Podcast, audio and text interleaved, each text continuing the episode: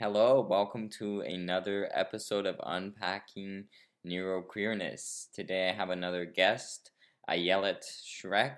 Um, and uh, we're going to talk a little bit about their experiences as a neuroqueer, disabled individual, and a little bit about the intersectionality in between those identities.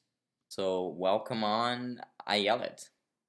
Hi, thank you for having me. Of course, thank you for joining us. and nervous to be Yeah, everyone's always a little bit nervous when when they join, but I think you'll find that you know once we get going. I mean, I was, anyways. I I, yeah, I yeah, just a conversation. yeah, it's just a know how to do it. conversation. I always tell people too that I had to like my first episode. I recorded four different takes, Right. and I I only published it like twelve days later with like a different name. So um, anyways, yeah. Uh, so I have a few questions for you today. Uh, my first question is, how soon in your life did you realize that you were different, and um, how did it affect you early on? yeah, so I figured out I was different uh, when I was 10 years old. Um, I developed trichotillomania, Mm, um, which is compulsive hair pulling. Um, and like that was a huge shift for me in my life. Um, I went through like a little existential crisis um, where I was like, oh my god, this like thing is happening and I don't understand what it is and I like can't control it. Um, and up to that point in my life, I was like really a, a kid, right? Um, and then I like like that was the beginning of, of my like maturity, right? And um, and it made me feel very different and very isolated, um, but also created this like way of connecting to people um, because I would like mm, share this vulnerability with with you know the people I trusted, um, and like they would share their vulnerability with me, and um, it also kind of like really like um, like hyper stimulated my empathy because I was like, oh, if something is I have something going on that like other people don't know about, they probably have things going on I don't know about. mm, Um, yep. So it got me like really curious about other people too, and um, and yeah, and I like uh, you know like about three years I think after two two or three years after um, developing Trich, I uh, ended up like coming out to my class about it, um, so that it didn't like have to be a secret Mhm. anymore. Um, but I still like was like covering my head, and I, I did that like well into high school. So there was like definitely a sense of oh I'm I'm different. Something in me is like not the same as it is for other Mhm. people, and um, and I also I mean I was also like developing like OCD and and anxiety, but I didn't understand at the time like those things as much because you know trich was so clear because it was a physical action Yeah. right? And I could I could measure that, but um, but I didn't necessarily have a sense of everything else at the time. Um, but I did always feel different. Again, and I never really wanted to be the same as other people. I always felt um, like I wanted to be different, and then I wanted to connect to other people who were also different. Yeah, no, that makes sense. I, I can I feel like I can relate to a lot of that in term and it was interesting that you mentioned uh the hair pulling Mm-hmm. um because I feel like I used to do that sometimes as well. Yeah. Um and and I think it was probably sort of a stim for me. Um sure. but I just didn't realize it at the time and of course no one else was thinking of that. They were all I mean it just shows how there's always like from early life and school and everything and i think still uh, a lot of in school situations there's so much emphasis on on the behavior and just the behavior and it's like not but why is the child doing that like why Yep. is you know um it's just yeah, yeah I, I really agree. Like my parents like sent me to therapy, um, which could have been good, but it wasn't because it was like very much focused on behavior, right? It was Yeah. like, how do we get Ayelet to stop pulling, right? And it was like that's not that's it not doesn't matter, it's hair, whatever, Yeah. right? Like it was you know, yeah, there wasn't a deeper explanation of like why this was happening because I also think it was a form of stimming and still is, right? Yeah. I still, I still pull my hair out. Yeah. Um, and I think that, you know, I also like didn't because I didn't understand that's what it was, right? Like I couldn't also like I mean, I, yeah, I did develop more control over it as I got older, right? Um, but yeah, it's a really complex relationship to this thing that you know it is a compulsion for me, right?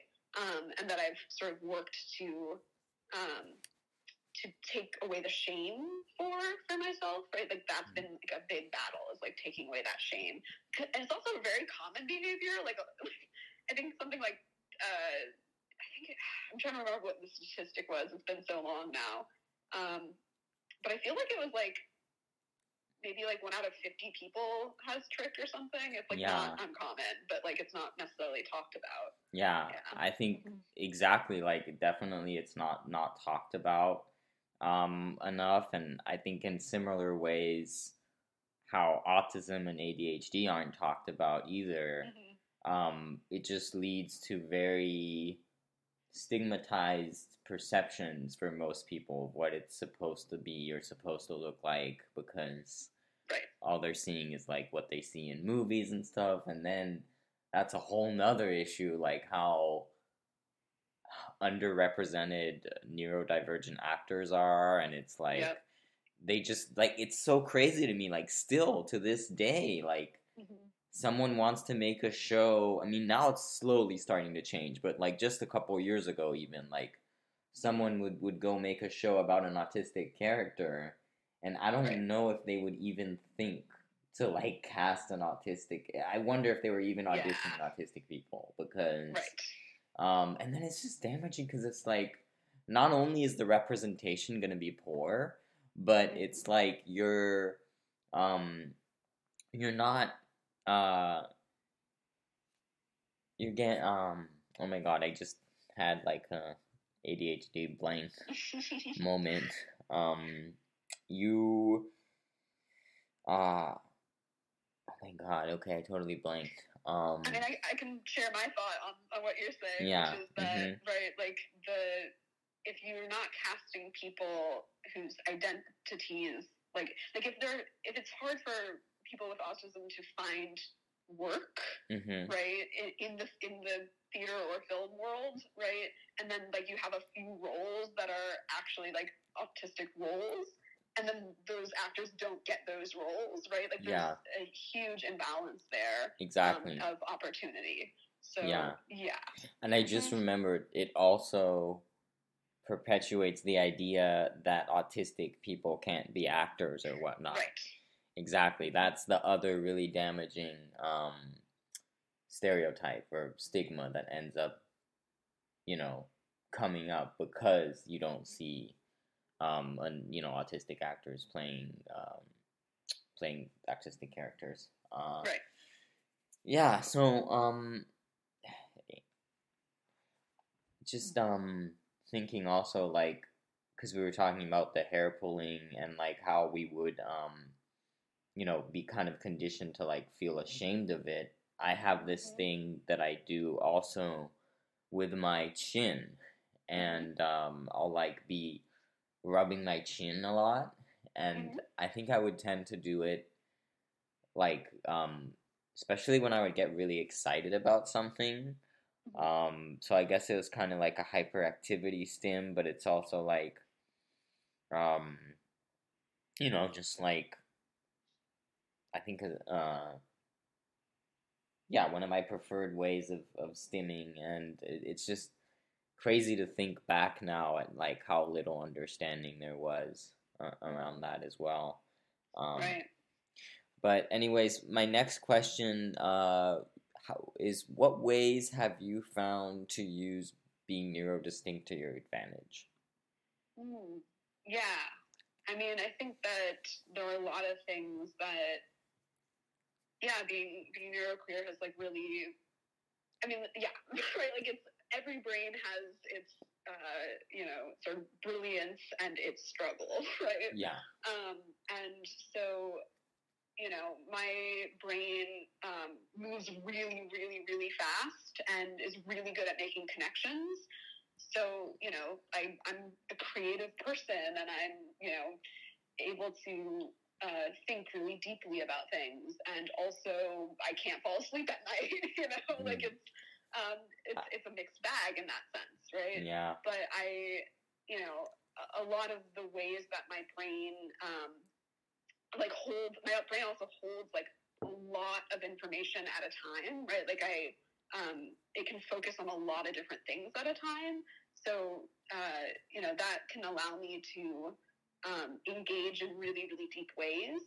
Um, and, you know, like for theater, like I, I did theater my whole life, mm-hmm. right? And, mm-hmm. uh, and like that was always such a helpful skill for theater, right? Like, oh my God, being able to like focus on, um, you know my my character's roles, my lines, like the the, the movement, the yeah, you know, the clothing, the, the other characters, the yeah. audience, the you know the sound, whatever, mm-hmm. like all the different things, right? Um, all the different elements, and being able to hold all of that um, and sort of act with all of that information yeah. in, in my consciousness and, and semi consciousness, mm-hmm. right? Like that is really helpful.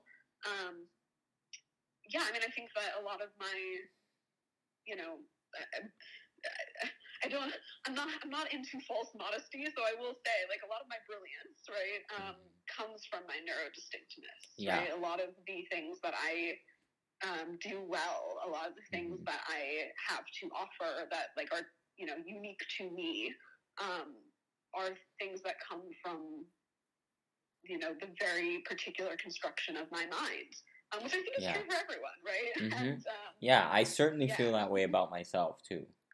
Yeah. Yeah. Um, and it's just too bad that there's just not enough emphasis on the positive traits of right. neurodivergent neuroqueerness and autism and um, you know like with autism like because it's just I don't know. It's like there's so much focus on like the struggles, which is valid. Like, but it's like we just need support for the struggles, but we, and we also need people to see that um, we have like there's so many good things about it too. Because that's what brings me back to like, you mm-hmm. know, I've done my had my I've read my fair share of like ableist articles. Mm-hmm from like these you know parent groups that I understand that really where it's coming from is that they're worried about their children, but right. it's just they're looking about they're looking at it from a totally wrong, like a non-helpful angle, really. Right. Um, and it's like they're just vilifying. It's all about vilifying the autism and let's. Mm-hmm. quote fix or correct the autism or whatever and it's just it's so crazy that like you know, because there's this one woman like saying like, "Oh, um, my daughter and out are and I are out. Some some are like doing autism acceptance, some do autism awareness. We're doing autism action because autism is very serious and nothing to be proud of." And I'm like, Jesus, so you're telling people to not be proud of themselves because they're right. autistic? Like, do I wonder if this woman even realizes, or this person even realizes how um, ableist there they sound.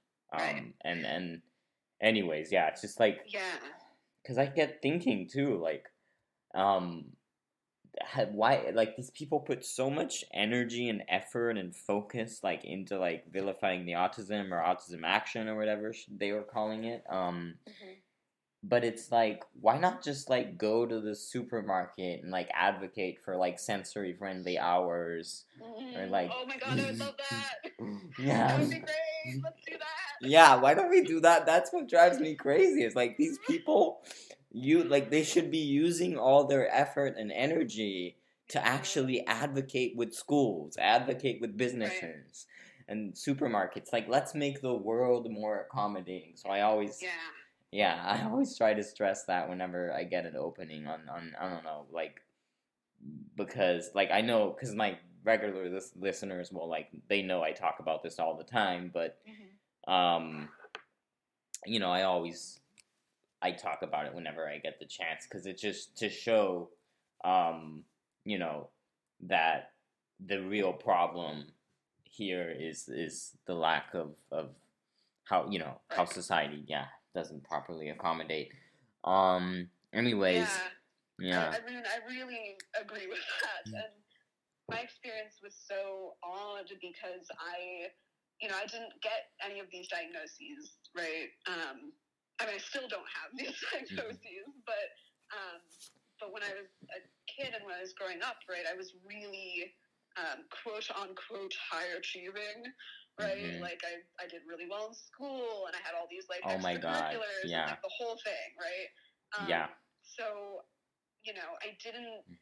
It. I actually was really celebrated, right? Like actually, the way that my brain uh, did things was really celebrated, um, but not in a sense, like not acknowledging the the neurodistinctness, right? Mhm. Just sort of like Yeah, or my brain aligned with what was like the standard of school. yeah, Um, but then it was also like the struggle was all hidden, right? Like I Mhm. remember, um, like years later, um, my mom. uh, That's a very complex relationship, but um, she said to me, "Oh, school is easy for you. You know, that was all easy for you." And I was like, "No, no, it was a struggle. It was such a struggle, and I did like really well in the in the way that uh, was recognized, right? Like it was it Mhm. was um, validated as doing really well, but I was struggling so hard, um, and all of that got sort of wiped away because I could fit this standard of success until I couldn't, right? And, Yeah. and I what what changed that for me was becoming well, okay.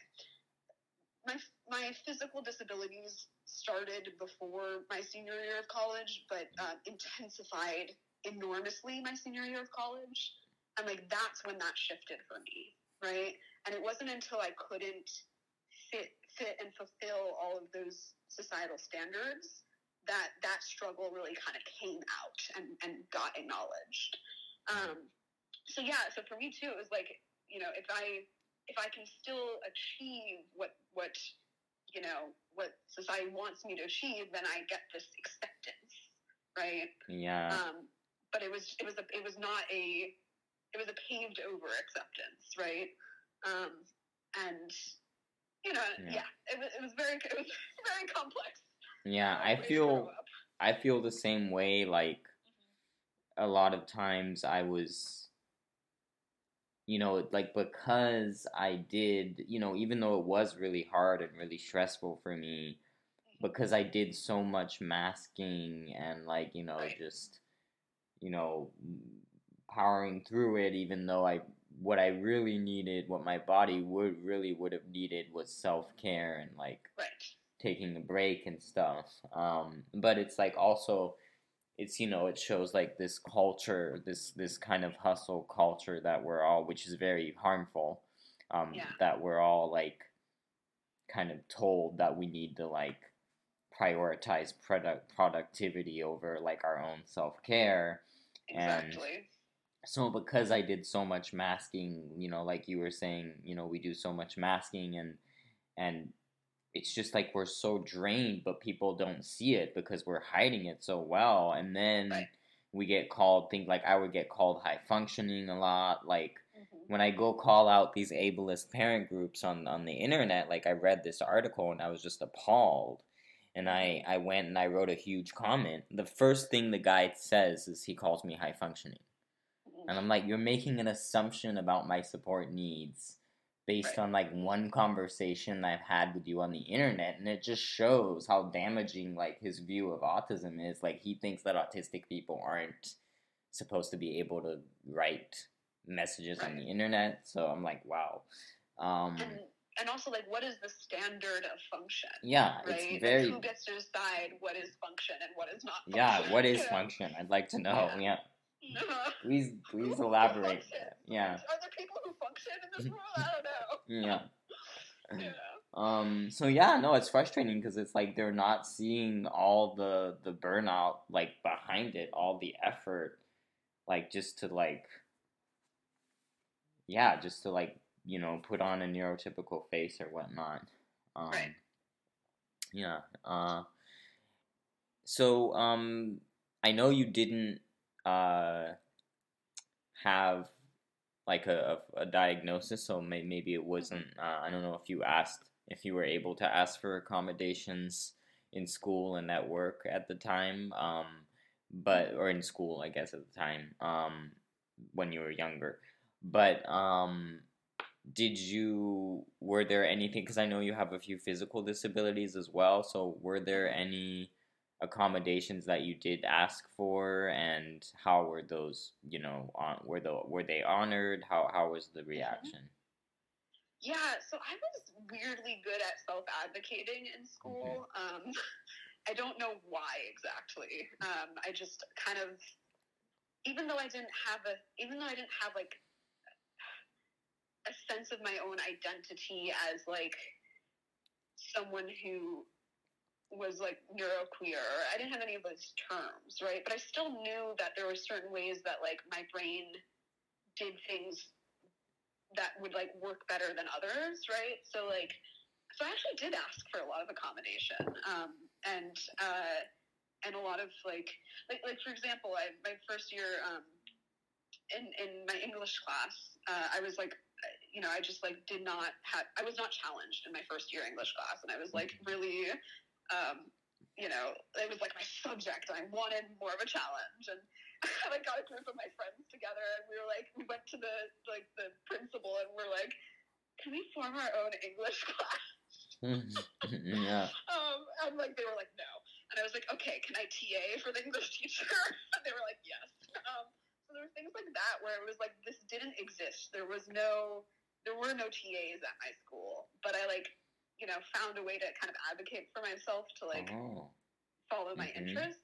Um, and there was like also like um, my uh, my high school chemistry teacher, um, who was a deeply kind human, like such a lovely human being. Um, but spoke like this, spoke like this, spoke like this. This is Mhm. how she spoke. Like she spoke like this. This is how she spoke, and it was so sensorily overwhelming to me Mm. Um, that I couldn't learn in her class. Mhm. Like I had to, like I, I didn't know that. I like again didn't have the language for this at the time, but I was like tuning her out because I was so overwhelmed. Yeah. Um, and her her tests were really really hard for me to understand. Um, like the way they were written, I just like couldn't comprehend them. So I asked her the first the first semester, like our midterm, right? Like the test was brutal, like for the entire class. Like no one, like we were all struggling with it. So the second semester, I I asked her if I could do an oral exam, like if she could ask me the questions and I could say them out loud and say the responses to her. Um, and like you know, and I ended up getting like more than hundred percent or something. Yeah. Um, and I think if I had like taken that test written, I probably would have like failed it. Um, so there are things like that where, um, you know, I, I asked for things that I needed and uh, and received certain kinds of accommodations, or like, or even you know, actually in high school too, we had this like community block where we you know gather as a school and like hear like lectures from visiting people and things like that. Um, and I asked if I could do one, and I could come out to my school about trich um, about trich swimming, about hair pulling. Um, Oh. And like no one had, none of the students had done that before, Mm. right? So there were things like that where like I don't know exactly why I had all this audacity in me, um, Well, that's but- good. but I did, and you know, so I did get certain kinds of accommodations and um, and certain kinds of you know like ways of forging my own path, right? Yeah. Um, and then that continued in you know in, in college as well. And um, I also like always have to be doing something with my hands. Like I'm currently like detangling yarn as we speak. Yeah. Um, so I I would always like you know knit in class or like I mean what what the craft was would vary. Um, but you know I did that in college too because I'm you know, I'm not someone who processes things. Like, I, if I if I write something down, my attention is on the writing. So if I am hearing information Yes. and I'm pausing to take notes, like, Yes, I feel the same way. I can't do it. I cannot take. Oh my gosh. Yes. So I can't do it. I, if I'm taking notes, that's all I'm doing. Like I'm not processing Yeah. information. I'm Oh not my contributing. Like I can take like meeting minutes, right? Yes. Um, but like I cannot take notes. Oh my So I would sit in class and knit and listen, right, and Yeah. gain information that way. So, yeah, there are a lot of things, right, like that, where Mhm. where I knew I needed different things, and I was always able to ask for them. Yeah. But there were also things that I didn't know how to ask for and couldn't ask for, or were just like Mhm. structurally like the amount of work, right? Yeah. Like you were saying. Um, I think that you know at that time I was young enough and I had enough energy in my body that I could push myself so far and bounce back. Um, but that changed, Mhm. right?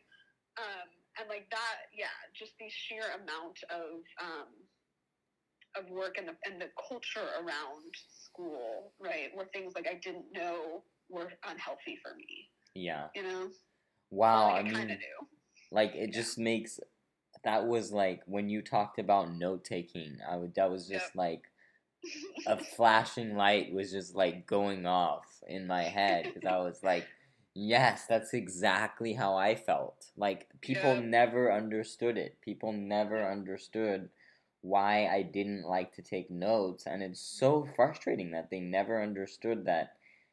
For me, taking notes is it, it distracts me. Like I'm not. I'll have all these notes, like, and it would be so frustrating because it's like, oh my god, they're so adamant about like no, because I had teachers that would like literally they would make you show them your notebook at the end of class to prove that you had taken notes. the worst. It was the worst. And it's like now that I think about it, like that's so unfair to, to like Yep. ADHDers and, and folks like us, you know, because it's like Mhm. you know, I could like literally, I'll take all, and then I end. Of course, those are like that that person's class. I ended up struggling a lot in because they would force me to like take all these notes. So then at the end of the day, oh my god, okay, here are my three pages of notes, Yeah. and then I go look at them and I'm like, what what is this about? What does this mean? I know, right? Like I can barely read what I've written. Like, yeah, I just was Yeah. literally copying words from the blackboard, and now I don't know. I have not learned anything.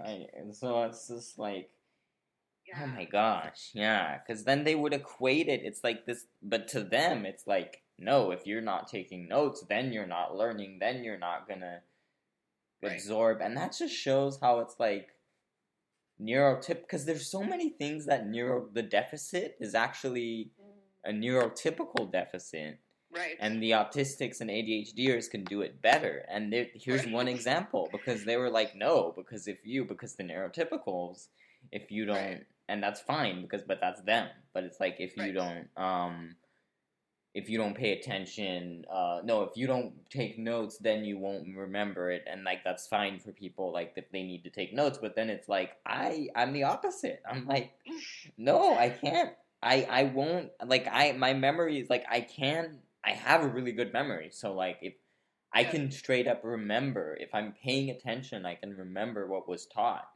Um, but I can't just like take all these notes and then and then like oh I guess yeah. Anyways, Yeah, I really resonate with that. I, yeah, I also like never made outlines, right? Like I would mm-hmm. just start writing my essay. Yeah. like my brain, my brain does all that inside of my brain, and like I don't need to do that on paper. Like that kind of organizing, like so that's just not how I do things. And I remember like having like major struggles with teachers being like, please don't make me write an outline. Like you're gonna make it my paper worse if you make me write an outline. yes, I remember one time we had this test, um, and it was like the test was writing an essay, but you had to like prepare your outline ahead of time, and Mm. the outline was like, or the, the essay was like on the concept of evil, and I kept calling it my evil outline, which was so satisfying. wow, yeah. 'cause I'm like outlines are evil. Outlines are Um, evil, yeah. but you know, like yeah. So, so I'm a, I'm an educator, right? And so Mhm. I think a lot about pedagogy, and I care a lot about pedagogy. And um, one of the things that has always been true for me in the way I teach is is that I prioritize um, holding space for difference, right? And Mhm. for and, and this is actually this is also where my you know my neuro queerness comes in really handy, right? Yeah. um, is that I sort of let every single student approach things in a way that's going to be best for them. And my brain is so good at holding different kinds of information and different kinds of patterns and like shifting on a dime, right? That I can like talk to one student one way and talk to a different student another way and right like shift shift gears really really quickly.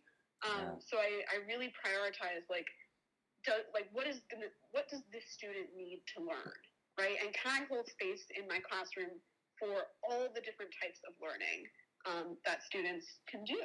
And I, you know, I think that is actually one of my greatest strengths as a teacher is, um, you know, just kind of letting students tell you what they need right? And like trusting them and like guiding them too, right? Because they're still learning what they need, but they also know what they need and and holding space for like I'm going to let the student like work on the like work from the hypothesis of their own knowledge about themselves, right? And then um and if something doesn't work, like we can try again and we can like and I can add my insight, but like really letting it come from them. Yeah. Um, I think yeah. that's really great.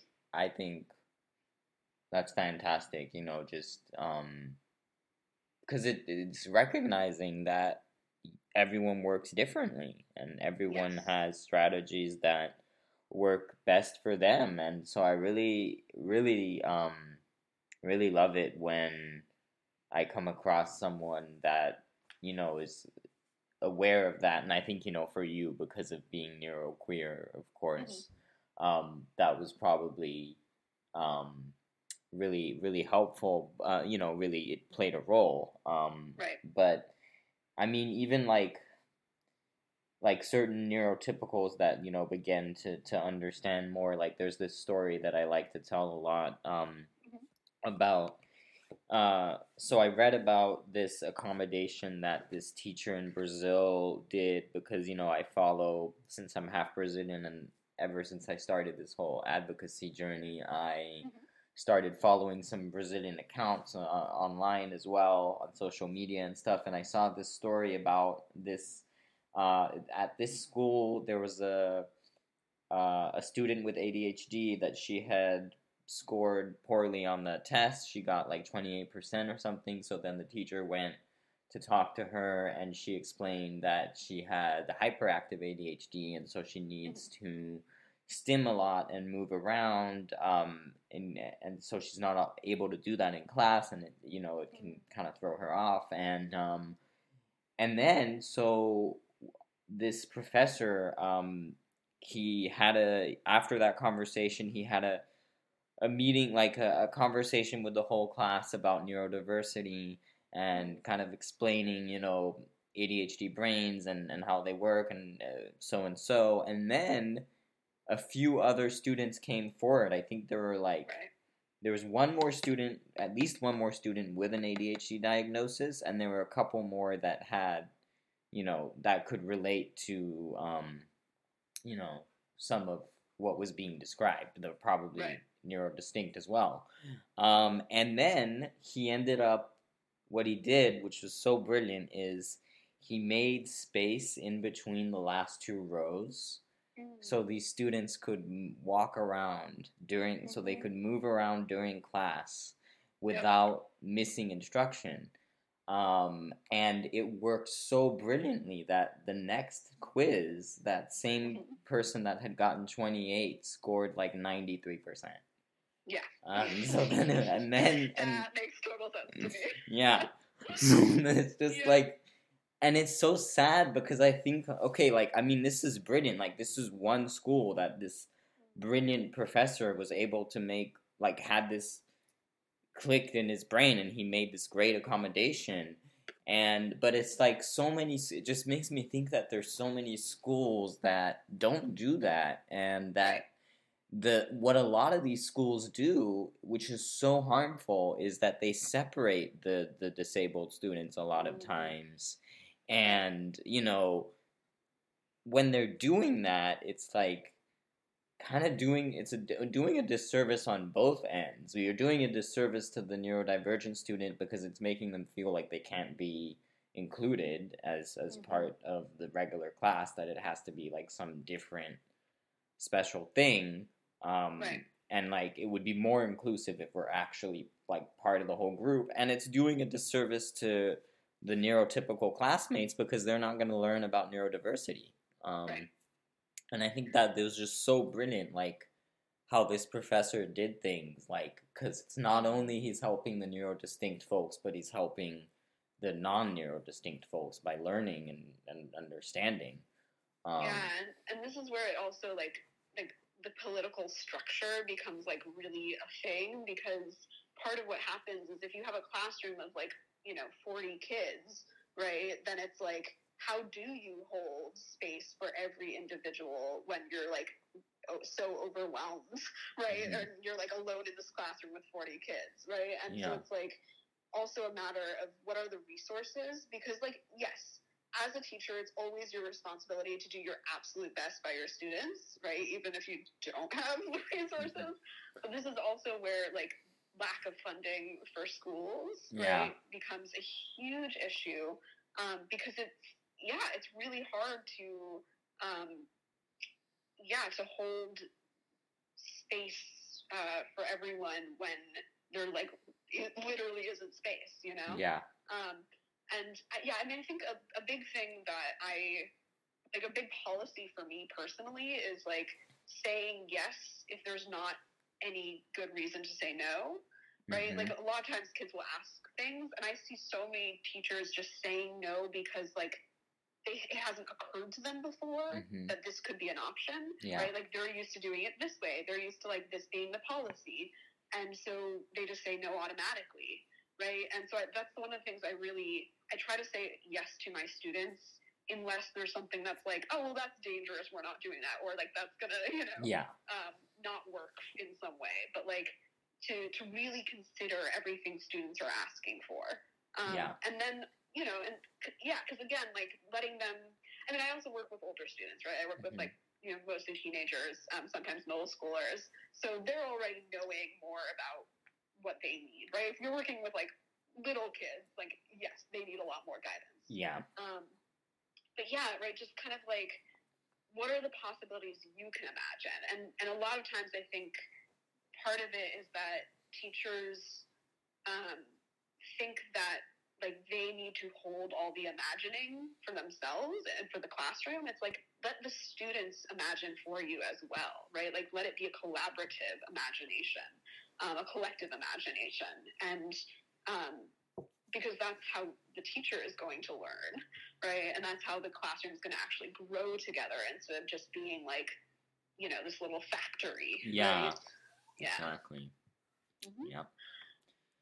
Um, I wanted to ask you a little bit too about uh, the kind of if you experience mm-hmm. like in regards to your physical disabilities, mm-hmm. um, what kind of ableism you've experienced um, in terms of those, and if there's any intersectionality with um, the ableism, like what in what ways it's similar, and in what ways would it be different than the ableism you receive in terms of your neurodistinctness?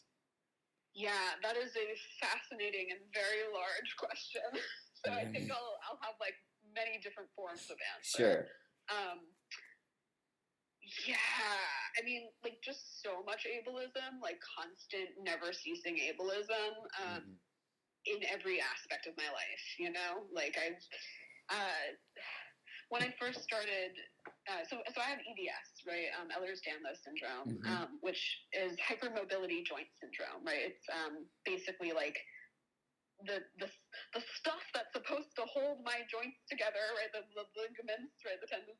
Um, they don't they don't have they're not strong. They're they're way too loose and way too flexible. Mm. Um, so my my body is basically like falling apart all the time, um, like dislocating all the time. Mm-hmm. Um, and the only thing that holds it together is muscle. Like the muscle takes like the place of the mm. of the mm. tendons and joints, which it's not supposed to do. Like that's not what it's yeah. for.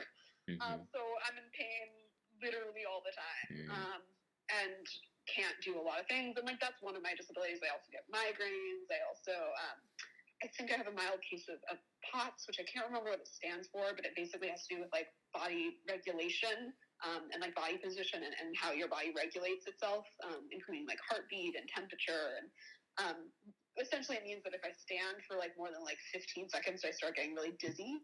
Like sort of stand still, I can I can walk fine, but standing still, um, it's a whole thing.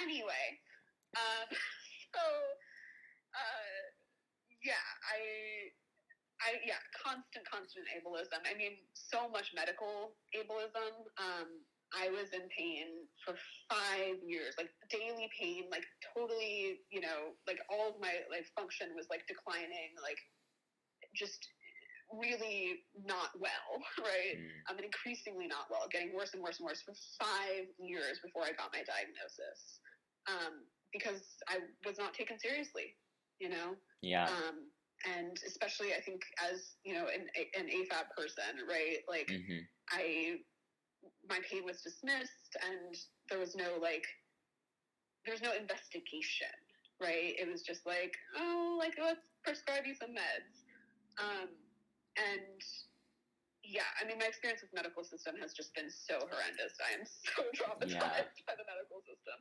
Um, but there are like, there's so many aspects of it, like being on the bus, for example, um, and needing to sit down and having, you know, like sitting in like the disabled section, right? Up front and Mhm. having people stare at me because I don't look disabled and I Oh don't god. look elderly. Yeah. Um, and I've had people comment. I've had people say like, "Give up your seat," and I have to say things like, um, "I need to sit here." Um, Yeah. And I would feel, I would, I would feel this intense anxiety every time I got on a crowded bus and had to ask for someone to give up a seat. It like I would like almost cry because it was so hard to be invisibly disabled Yeah. um, and and have everyone looking at me like you know they didn't know like they you know like just with such Yeah. judgment right and it was always hard for me to tell too like how much of this judgment is is coming from external and how much of it is a judgment I fear and, and projecting Mm. right and it's like hard to tell True.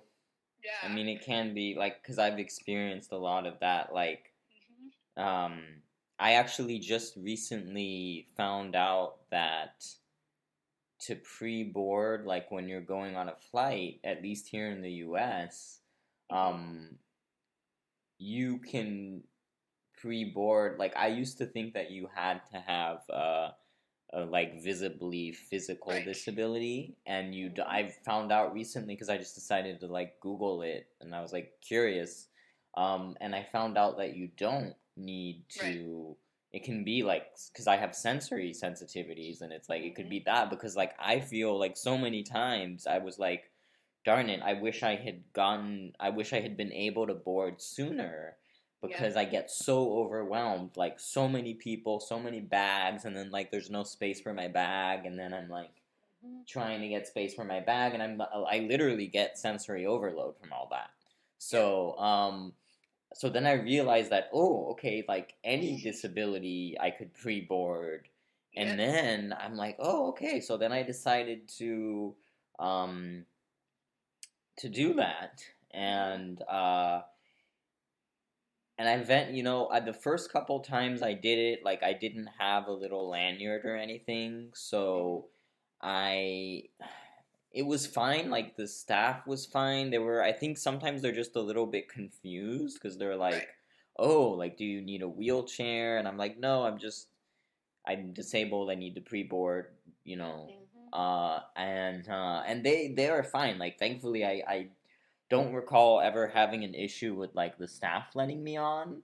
Yeah. Um, but it's the looks from other people. You do Yeah. get looks, and it's like, ah, it's just like they don't realize like how harmful it is. Like, um, like how they're making you feel. Like, and they're judging you, and they don't even know. Like, it's like it's so funny because it's like they think that they're like, you know, that you're wrong or whatever because they think that they're like standing up for someone that they feel like deserves the, the pre-boarding more than you um Right. but they're actually if it's a zero sum game. right? Yeah. Like, yeah. You're actually like they're harming like they're actually being prejudiced themselves so Yes. yeah and then it's like and it's like now so then i ended up getting a lanyard because i found out that you could order i could order this lanyard like from the uk that i had seen like other autistics posting about. Um and it's like it says basically i have a hidden disability please be patient. Um and uh so then i started wearing that like i'll wear that at the airport um sometimes like you know usually not when I fly I, I wear I wear that um because like and and I feel like some people are like less judgy or they're like oh okay I see because like it, some people just don't even realize like that there is that there are hidden disabilities and then they're like oh okay hidden disability and I feel like a lot of people would just be like oh okay I see um and I think that there's some people that still just don't really get it, and it's just because they still like I still do get some looks. Um, Mhm. so I don't know, like it was just um that that resonated with me, like when you were talking about the looks. Um, yeah, like that was definitely very frustrating. Uh, like it, it I've had that experience as well. Yeah. Um, and and then also about medical ableism um i read so many horror stories about people particularly um afab that Mhm. um will try to get a diagnosis for autism and ADHD and then the the the actual professional will tell them oh you can't be autistic because you walked up the stairs. You can't be autistic because you were in a relationship.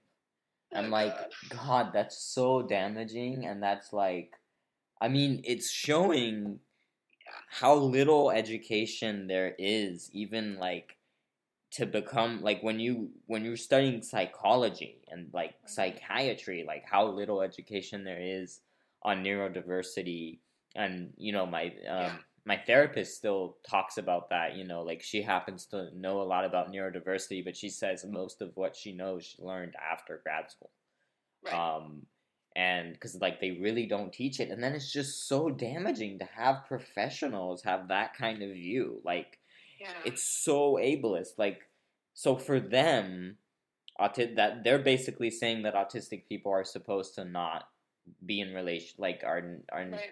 not be in relationships and not walk it's just like oh my goodness um Yeah, I mean that's definitely been the story of my disability is like people being like, well, if you're disabled, then like you shouldn't be able to do this thing. It's like, well, hello. well Like, why don't we That's not how life works. Like certain things I can't do, certain things I can do, right? Like Mhm. like everyone. Yeah. so, you know, yeah, I, I've been told over and over and over again that I'm not disabled enough to receive aid while I like can't feed myself and I'm starving. Like I it's a whole it's a whole thing. I've been in this whole process with IHSS In-Home Supportive Services, um, and basically have been told that like because I'm not inches away from death that I don't deserve care. Um, and it's rough. It's real rough, you know Okay. um, and the lack of sensitivity and like trauma informed behavior in people who like encounter traumatized people regularly it's it's wild to me it's like your job you're you're a social worker how are you this not trauma sensitive you know yeah um, and yeah, I mean, there's so there's so many ways that um, yeah that it, that being disabled, right? I mean, like, that's the thing too, right? Like, I have all these illnesses, right?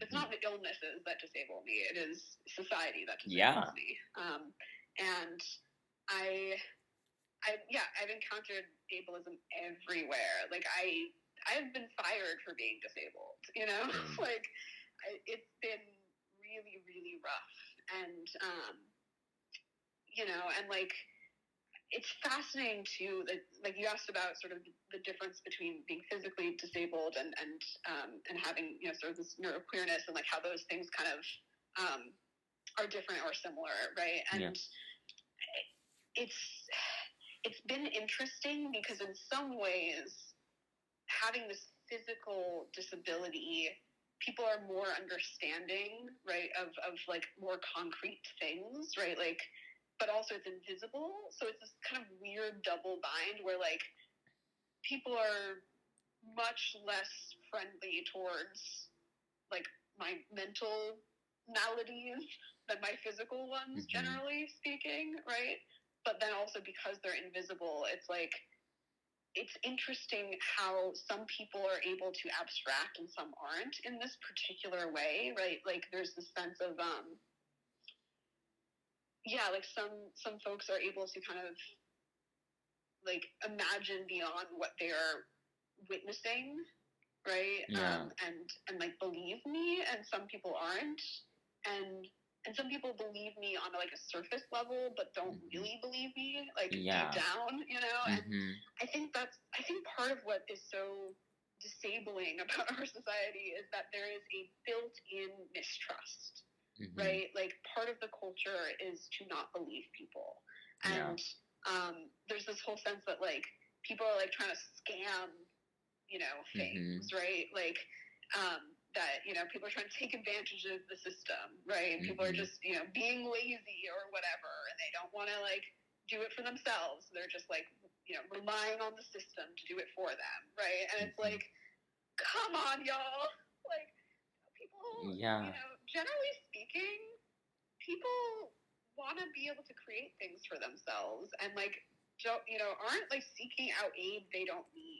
If someone's Mhm. seeking out aid, it's because they need it, Yeah. and for whatever reason, you know, even if the Mhm. re- like reason is like I'm tired, that's a valid reason. It's a valid You know, reason. That's valid. I That's don't, I don't valid. believe in laziness. I don't think laziness is a thing. I Um, agree. I, I, yeah, like, why do we even have that concept, It's right? so like, if harmful. someone Yeah. is not doing something, there's a reason they're not doing Mhm. something, and like, it's valid to not want to do things. Yeah, it's valid. and or not be able to. And Yeah.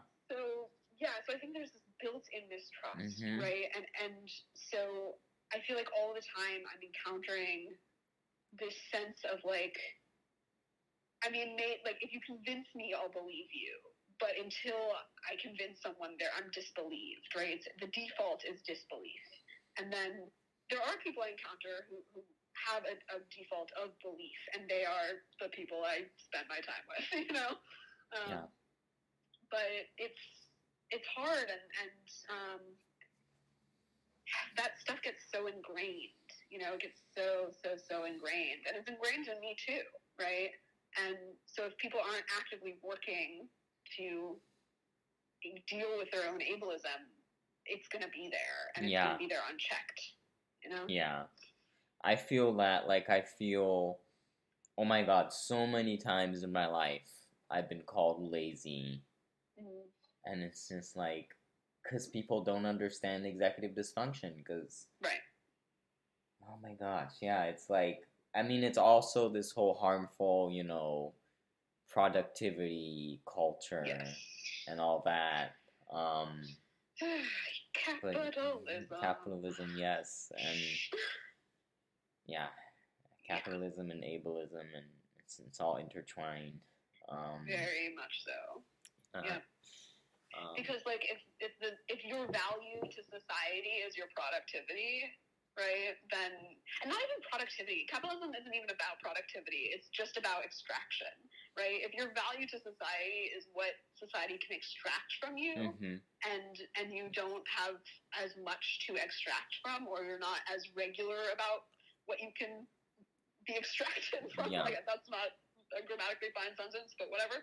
Um, then you know, then you're devalued, right? Mhm. And um, and it's so sad because like I know what I have to offer yeah, right? I know what the people who I care about have to offer. Like I see it and I feel it, and um, and it's beautiful and it's amazing and it's you know and, and it, it could improve the world, right? And it does improve the world, but there's so few avenues.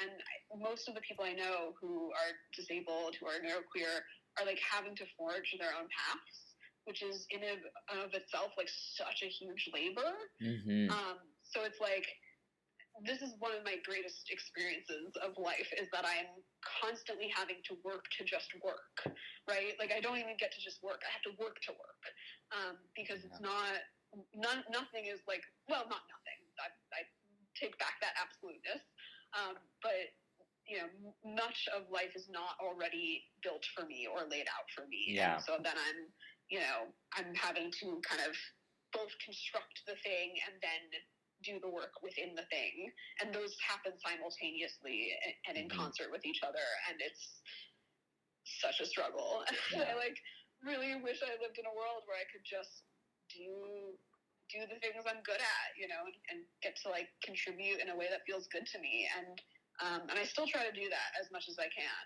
Um, but how that how that is sort of recognized, um, I think is is different. Like I don't think society really recognizes it the way that like my community does. You know? Yeah, absolutely. Like I've I've always felt a lot more understood by by the neuroqueer community than I have by by neurotypical society and i noticed this even like with friends and stuff like mm-hmm. even my well-intending neurotypical friends yeah sometimes they just don't know how to properly support me and how to accommodate me and what i need and Mhm. like when i'm distressed like because like my neuroqueer friends they understand they're like Mhm. I'm here for you. Like, I'm sorry you're going through this. I totally understand.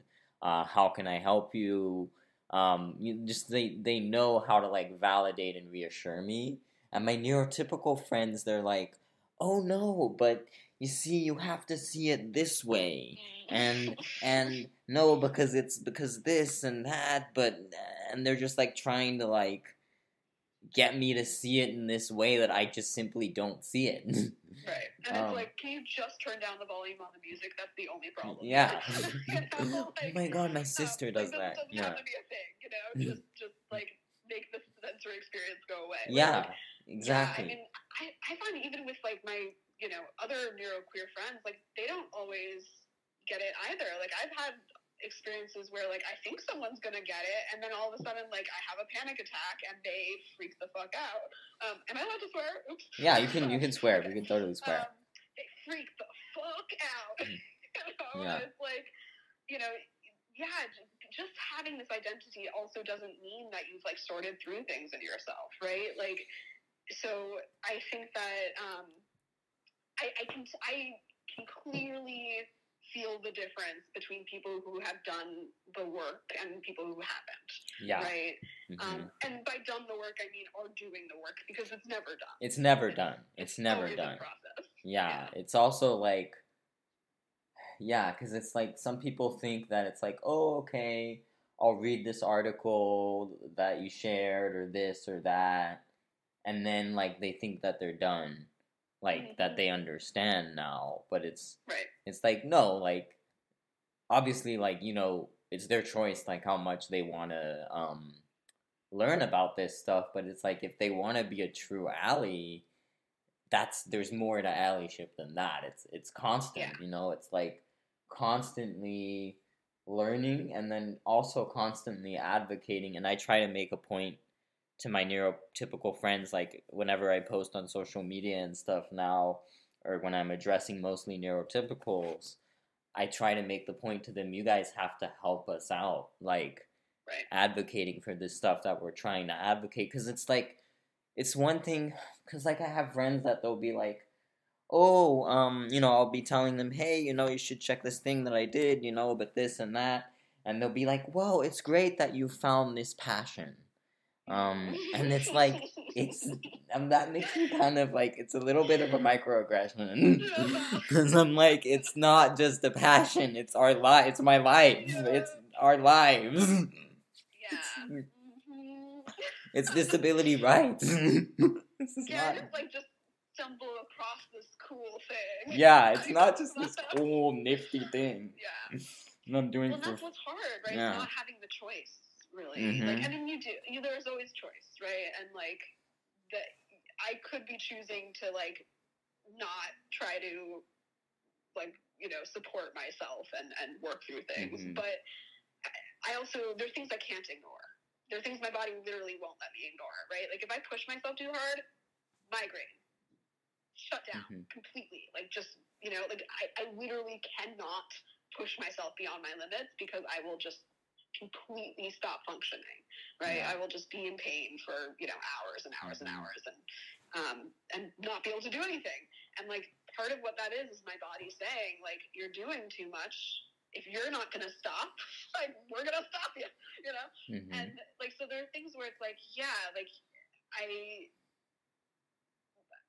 This is also where I'm like, in there is a gift to this, right? Of like, I can't be unhealthy because if I am, then I'm really unhealthy, right? Like my body will just like my body cannot sustain itself while I'm not practicing healthy practices for myself, and like that physically and mentally, right? Mhm. And that's really hard and really frustrating because I would like to sometimes take a vacation, so from my Yeah. needs to be constantly like healthy and working on myself. Like I do PT every day, right? Mhm. Like do therapy once a week, like all the things, right? Yeah. All the time I'm working on it. And I'd love to just be like, okay, I'm gonna take a vacation and like not think about this for a week. Um, but I can't. And that's tiring and that's hard. But it also means that I like I, I consider myself a very healthy, unhealthy person, you know? Mhm. because I've had to cultivate such a deep health and, and I have to take care of myself so well in order to be able to, to exist at all. Um, Yeah. And, you know, and that, that has created a lot of insight and, um, and self-care and like, you know, disrupting the things that were taught to me and, and reteaching myself things that actually work for me. Yeah. Yeah. It's um I feel like myself doing that more like allowing myself to take breaks and stuff. Um Yep. You know, cuz you know, I had been so conditioned to to not to like not give myself breaks because I I felt like I didn't deserve them or whatever like you know because of this whole culture you Yeah. know it's so damaging like you have to like you you're making your body deserve the the breaks instead of like honoring your body like making sure your body's okay and yeah um Yeah. To, to clarify too, when I say that you know there's a there's a gift in it, I get to say that because that's how I want to look at it. But if Mhm. anyone else calls my disability a gift, I'm gonna be mad at them. yeah You know, yeah because disability. I mean, it's not like the the disability aspect, right? Like like I have the body I have, right? Mhm. Um, there's no there's this this stuff is genetic. Like it was never not going to be true for me. Um, the severity of it didn't necessarily have to be this way, but it was always going to be true for me. yeah And um, you know, like I I have to love my own existence. Like I have to. I, I Mhm. can't survive without loving myself. And um, and that's for me. You know, I'm not Yeah. prescribing that to anyone else. But like this is for for me personally. I have to love myself um, as a part of my own survival. And so you know, so that, that means loving all of myself um, in some way. Um, not always all the time, right? Sometimes I, I'm in despair as well. Um, but I, yeah, that is part of how I, I move through the world. And, you know, but I don't love the structure of society that makes it this hard, you know? Yeah. And, um, and, and I don't see that as a gift. And I don't, mm-hmm.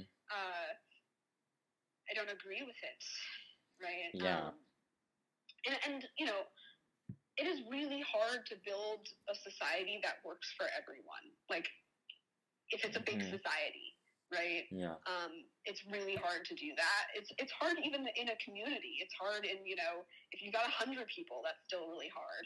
Um, it's really hard when you got millions, and um, and also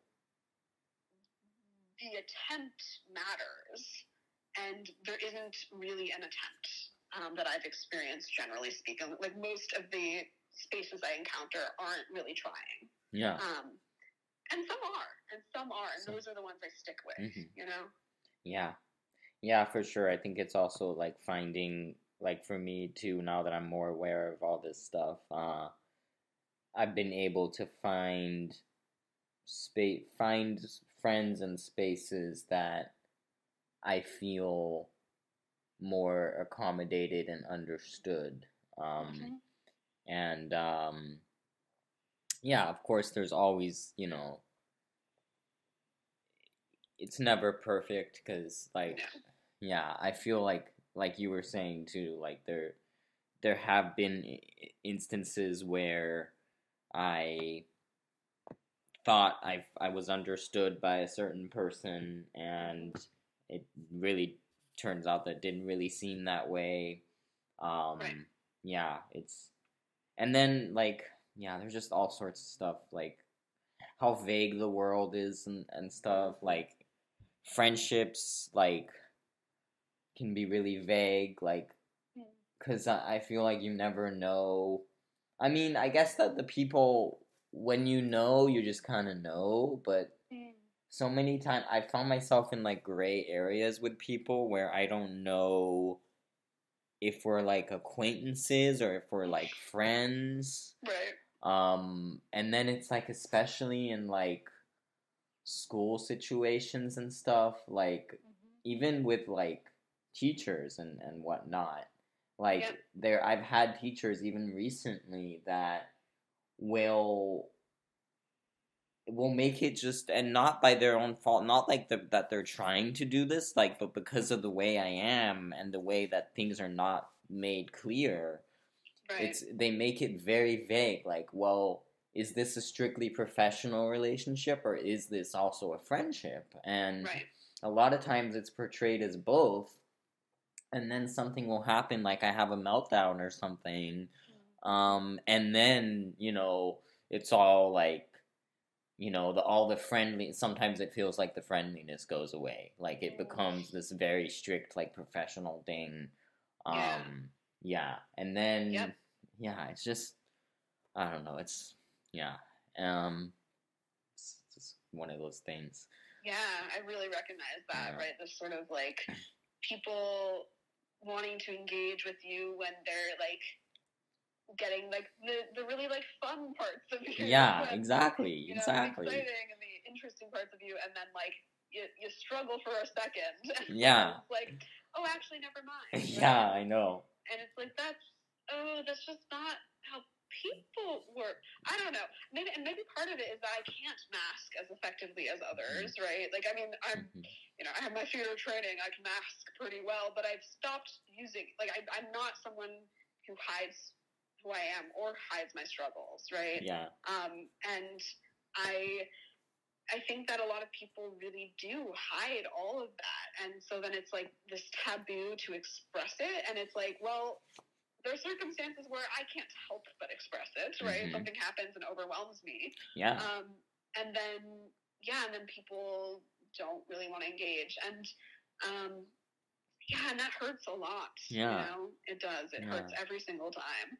Um, and, and I think it's really interesting to use this, this term vagueness, you know, and I'm Mhm. thinking about vagueness and I'm thinking about it a little bit differently than, than you were expressing, but like, I think part of what I really um, struggle with in society at large is, is vagueness, yeah right? Like, I'll, you know, I'll like look up a, you know, like a location or something, trying to find accessibility information, and it's Mhm. all very vague yeah right? I'm like, will there be a chair where I'm going, right? Like, will the Mhm. chair have arms? Like, there are things I need to know. Um, Yeah. How tall is this chair? Because I'm a tiny five foot person, and if the chair is too tall and my legs are dangling, then my joints hurt, right? Like, there are all sorts of things where I like need all this specificity, yeah and and I don't expect like you know a website to necessarily say we have chairs and here are their dimensions, right? Like, Mhm. I don't necessarily expect that, but there should be an avenue to ask. yeah right? There should be a very clear and welcoming avenue to ask. There- Yeah. There should be some kind of like, if you have any accessibility questions, here's who, you talk to. We want to hear your questions, yes right? Because you can't anticipate everyone's needs. It's just not possible, and and that shouldn't be a standard, right? yeah Um, but but one of the things to like understand, like you know, now I'm speaking slightly to the the neurotypical society. Um, one of the things to understand, right, is that it's so damaging to live in a world that is constantly um, ignoring your needs yeah and making you feel like you don't, you're not valid to express them, making you feel like you know ex- you're extra or you're needy if you're expressing your like basic needs. yeah Um, so you, it's not enough to just like make the information, like to have an avenue of information. You also have to welcome people. You also have to encourage people to ask, um, Yeah. because people are going to feel like that that barrier, that asking is going to be hard. Um, so so really like genuinely encouraging people to ask about accessibility is important. Um, and yeah, I you know I Yeah. really wish there was more of that because there's so many things where like I end up like not going to something or Mhm. going and then having to leave Yeah. because I it's not accessible to me and I had no way of finding out that information. Yeah, no, for sure. I think that there does need to be um a lot more understanding and like awareness and and openness, openness in terms of um like having uh you know being open to these questions and making it so we can feel comfortable uh asking these questions because I've had this before as well with um you know just the rejection sensitive dysphoria that I've developed and I think Mhm. many of us have as neurodivergent people because our needs are constantly not being met or being you know we're being told that they're not um uh valid or um you know yeah like uh, and then it's like we feel like we can't even ask. Like a lot of times i feel like i can't even ask and then that's the whole thing also that i talk about with unmasking is how it's not just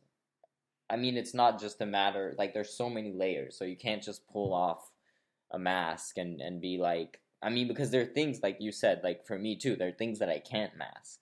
And um and even the things that I can mask it's like I can't just be it's about being comfortable because now it's like it's like so I've been reading recently how like there's this whole con like people are trying to I guess like there's like this unmasking coaching stuff going on or whatever, but it's like all it's it's still problematic because it's placing the it's placing the burden of all of this on the disa- on the disabled person Right. it's making it just about like oh you know we have to become we have to unmask and we have to make ourselves comfortable unmasking but it's like no, No. you guys society I'm not making myself uncomfortable. Yeah. You're making me uncomfortable. Yeah. So like I don't need to change that. You do. yeah and it's like Yeah. we're not gonna feel comfortable unmasking if if we're not you know Yeah. yeah if p- other people aren't providing an environment that makes us comfortable so Yeah.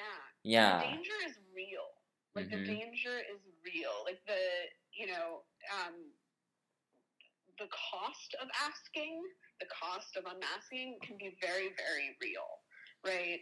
And um there's like many things that I am disadvantaged in because I choose to be open about my disability and because I choose to ask for accommodation Mhm. um, and it's this like impossible situation where it's like do i ask for the thing i need because i i need it yeah um, or do i not ask for the thing i need because if i ask for the thing i need like the more i ask the more this person's going to get frustrated with me. Mhm. or like the more likely I will be seen as a liability.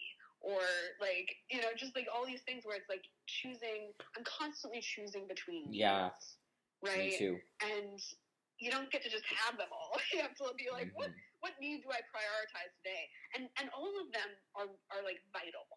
Yeah. Um, and it's yeah, that's that's such an impossible situation to be in, and like I also I like oh, it makes me so frustrated how like I know so many people who would answer the question, um, "What are your access needs?" with "I don't have any," and Mhm. I'm like, no, no, you own. Everyone does.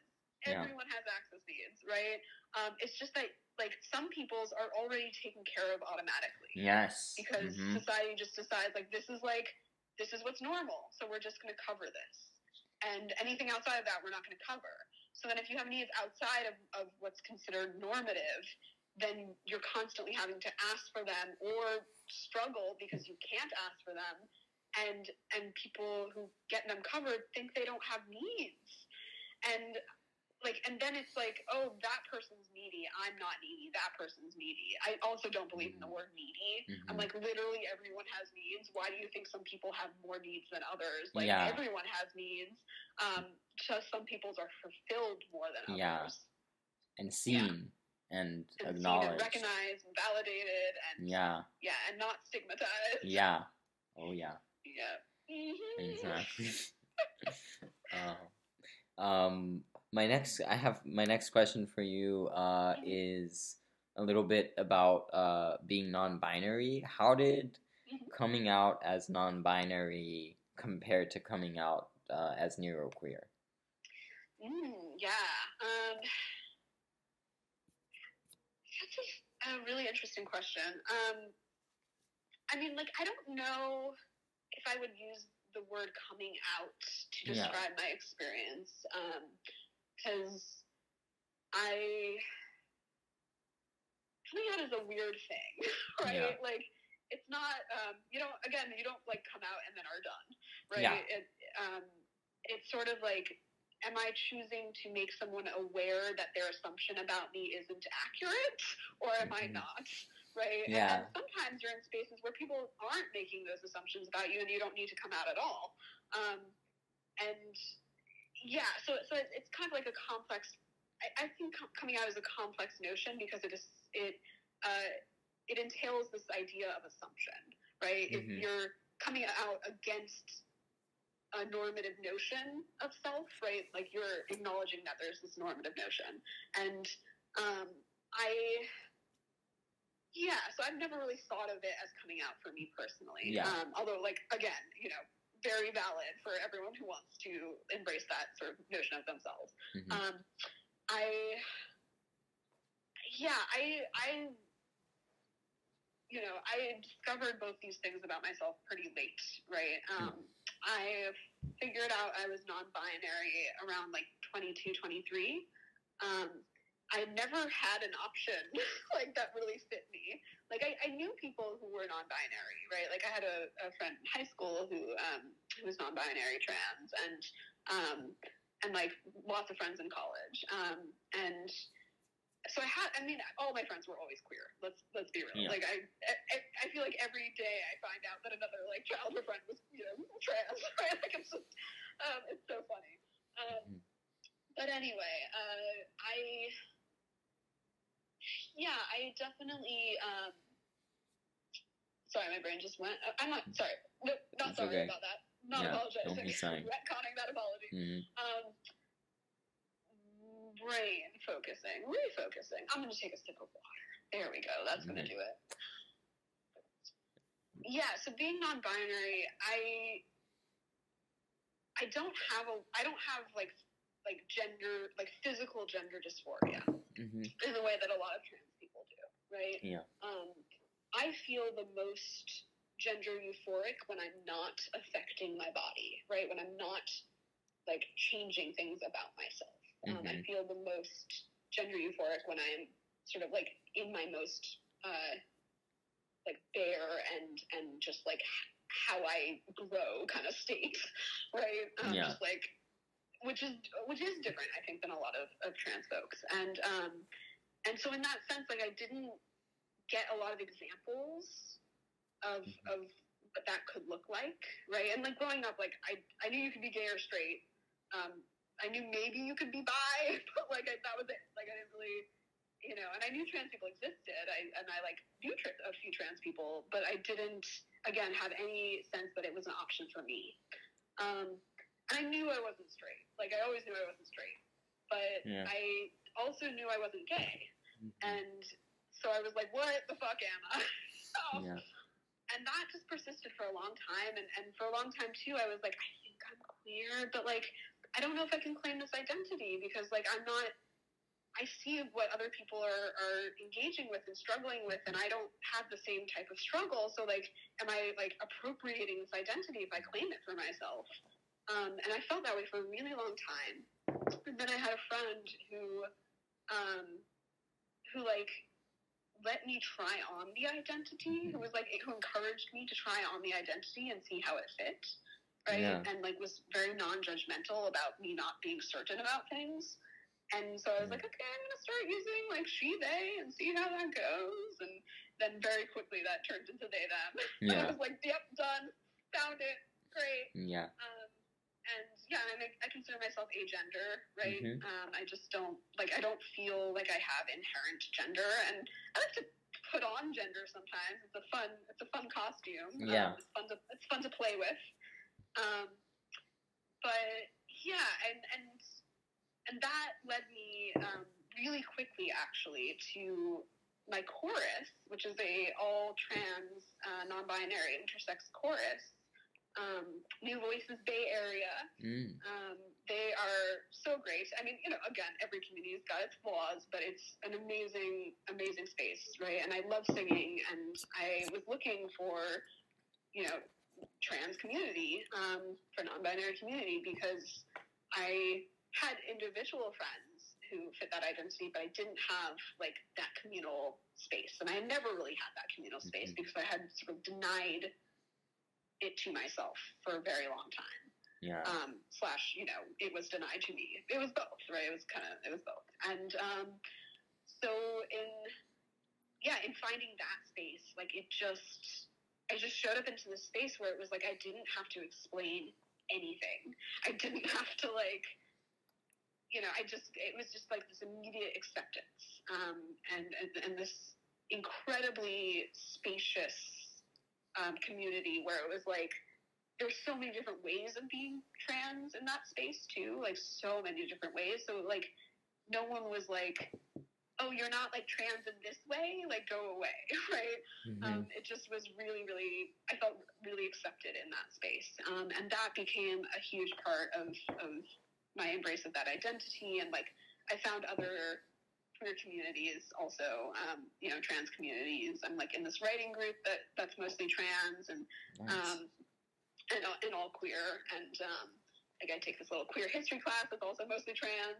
Um, interestingly, I found a lot of spaces that like are like queer spaces, like but are also dominantly trans, like aren't necessarily exclusively trans, but are dominantly trans. yeah. Um, most of my students these days are trans. Yeah. Like, I mean, I mean, teach theater, you know, so it's like a, a definitely a self-selected group. But um, yeah, it, I've surrounded myself by trans people, and just like being in community like that. Um, I love talking about it. I love exploring the nuances of it, but the acceptance kind of came once. It came really quickly once I found it.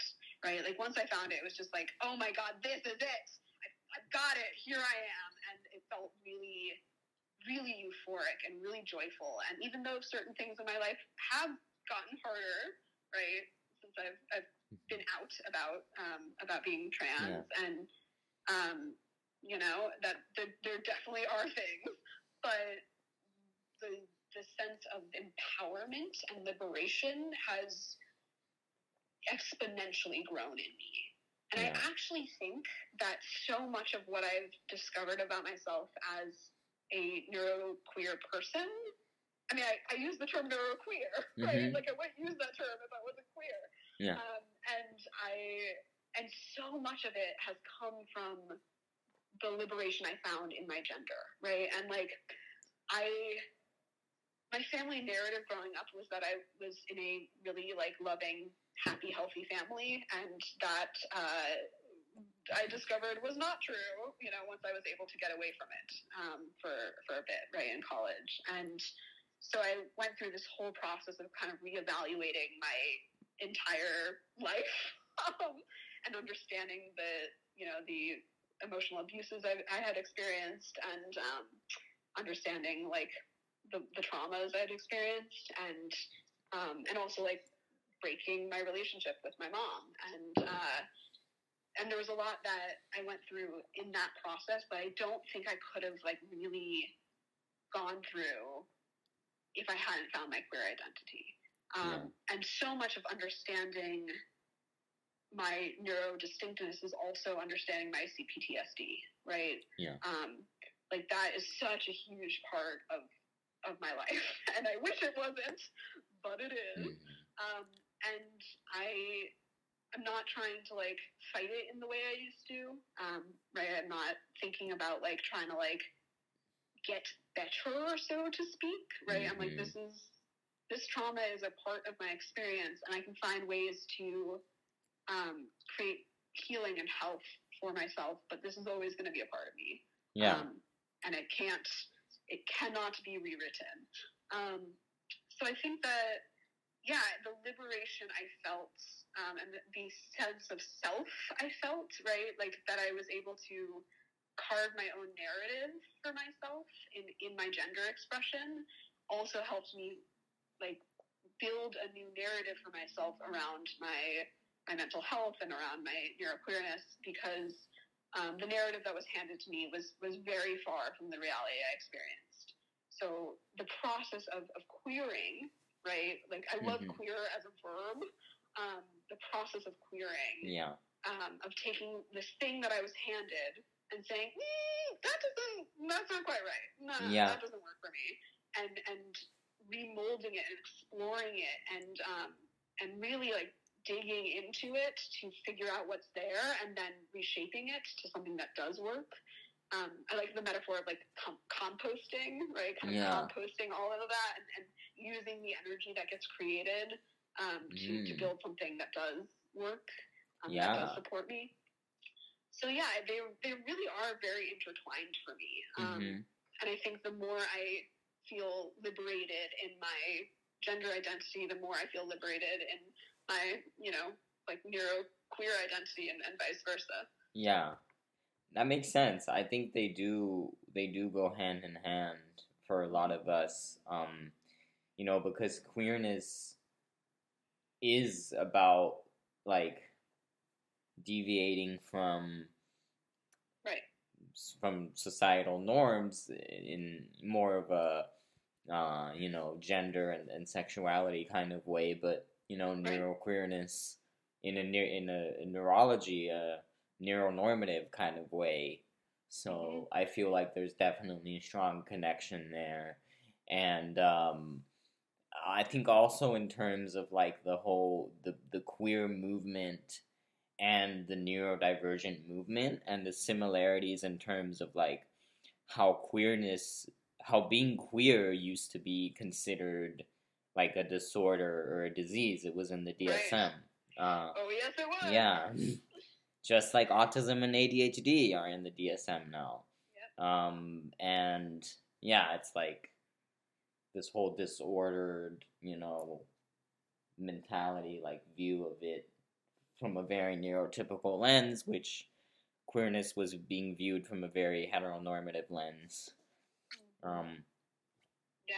back then yeah um so anyways yeah that's i definitely see i've, I've always noticed like the connection with those two like once i i started getting into this um whole you know neuroqueerness world i was like oh yeah like no wonder it, it is a neuroqueerness um Right. yeah And I think for me, you know, I, in a lot of ways, like the core of my queerness is like philosophical, but like I don't know if philosophical is the right word. It's it's praxis, right? Um, it's like this, you know, this theory and practice, and um, even more than it is my sexuality or my gender identity. I I believe in queerness. I believe in taking you know, and examining things, right? Not just taking things for granted, not thinking things are inherent, right? Mhm. Like not thinking like it has to be this way, yeah um, and and figuring out like what actually works, right? Like that, Mhm.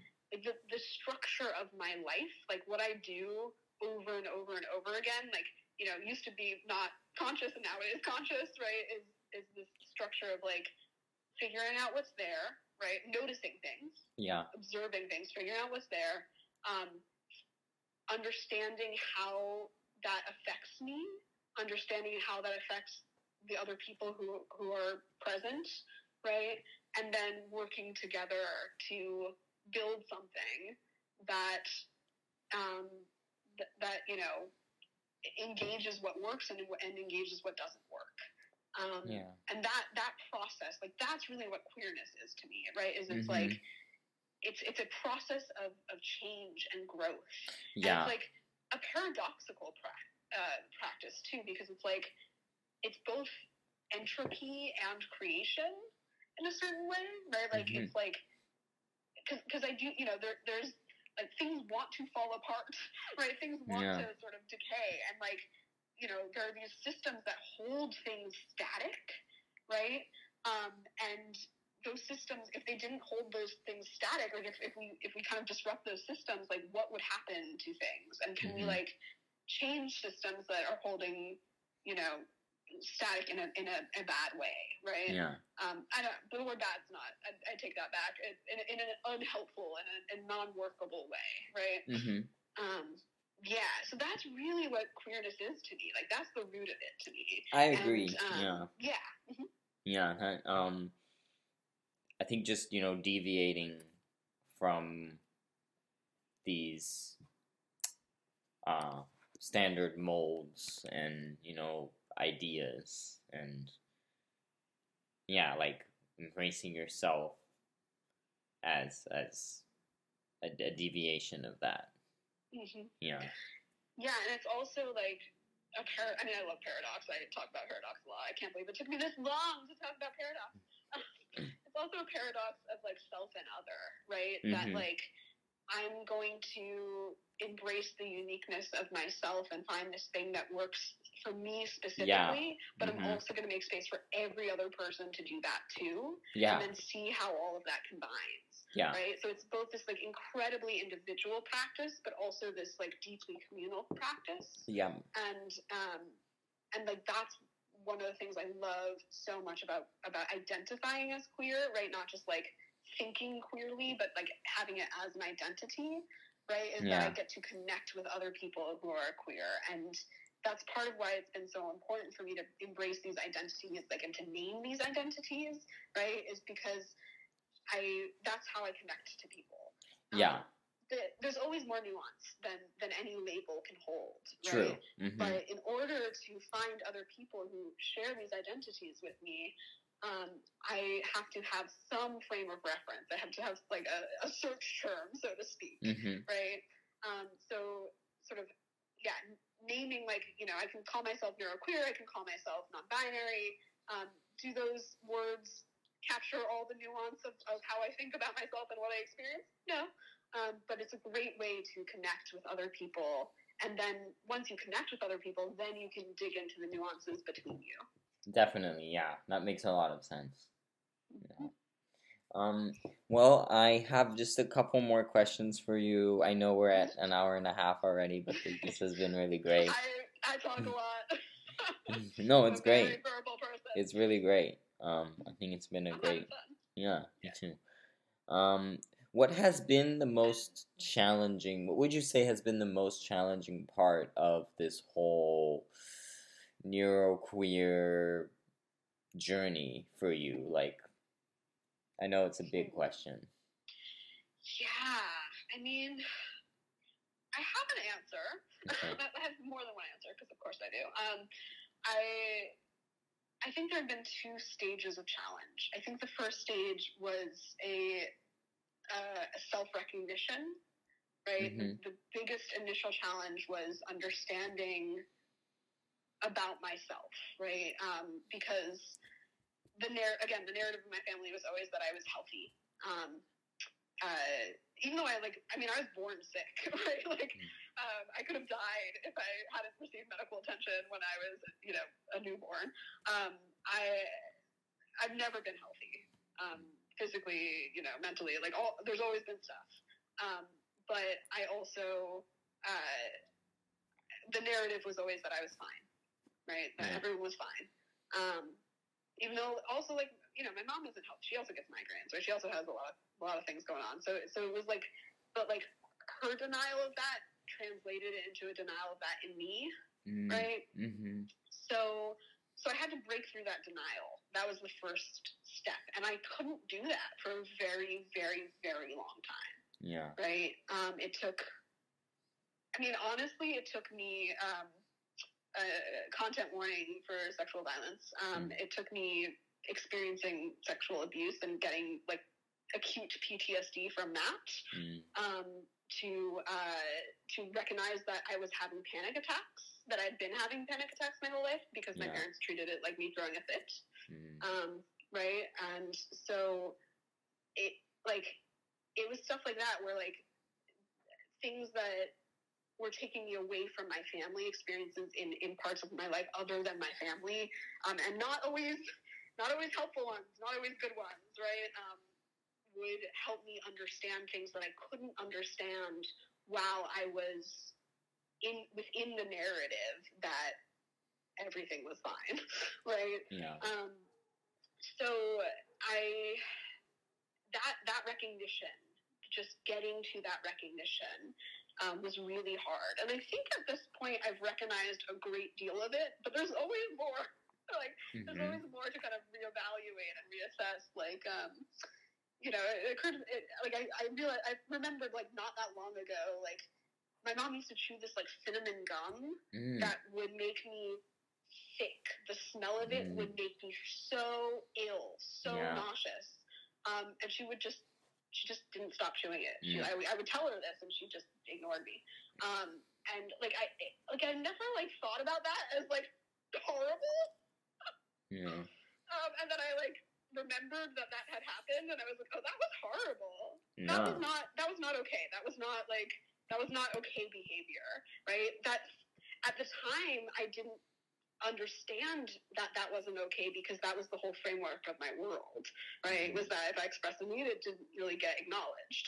Um, but but now I'm able to kind of go back and be like, ah, yep, mm, bad. um, Mm. no, no, no. So, um, so there are things like that where I, yeah, the recognition of things is really hard. And then it's like, what do you do once you've recognized it, right? Um, because there are all these things that I got taught a certain way and are so ingrained in me, right? All these like, you know, patterns and and um, defense mechanisms and trauma responses that are so ingrained. Yeah. So then it's a question of like, what do you what do you do? Like I can recognize that like I'm having a panic attack right now because I'm overheated, but I can't move anymore, so I can't take this hat off.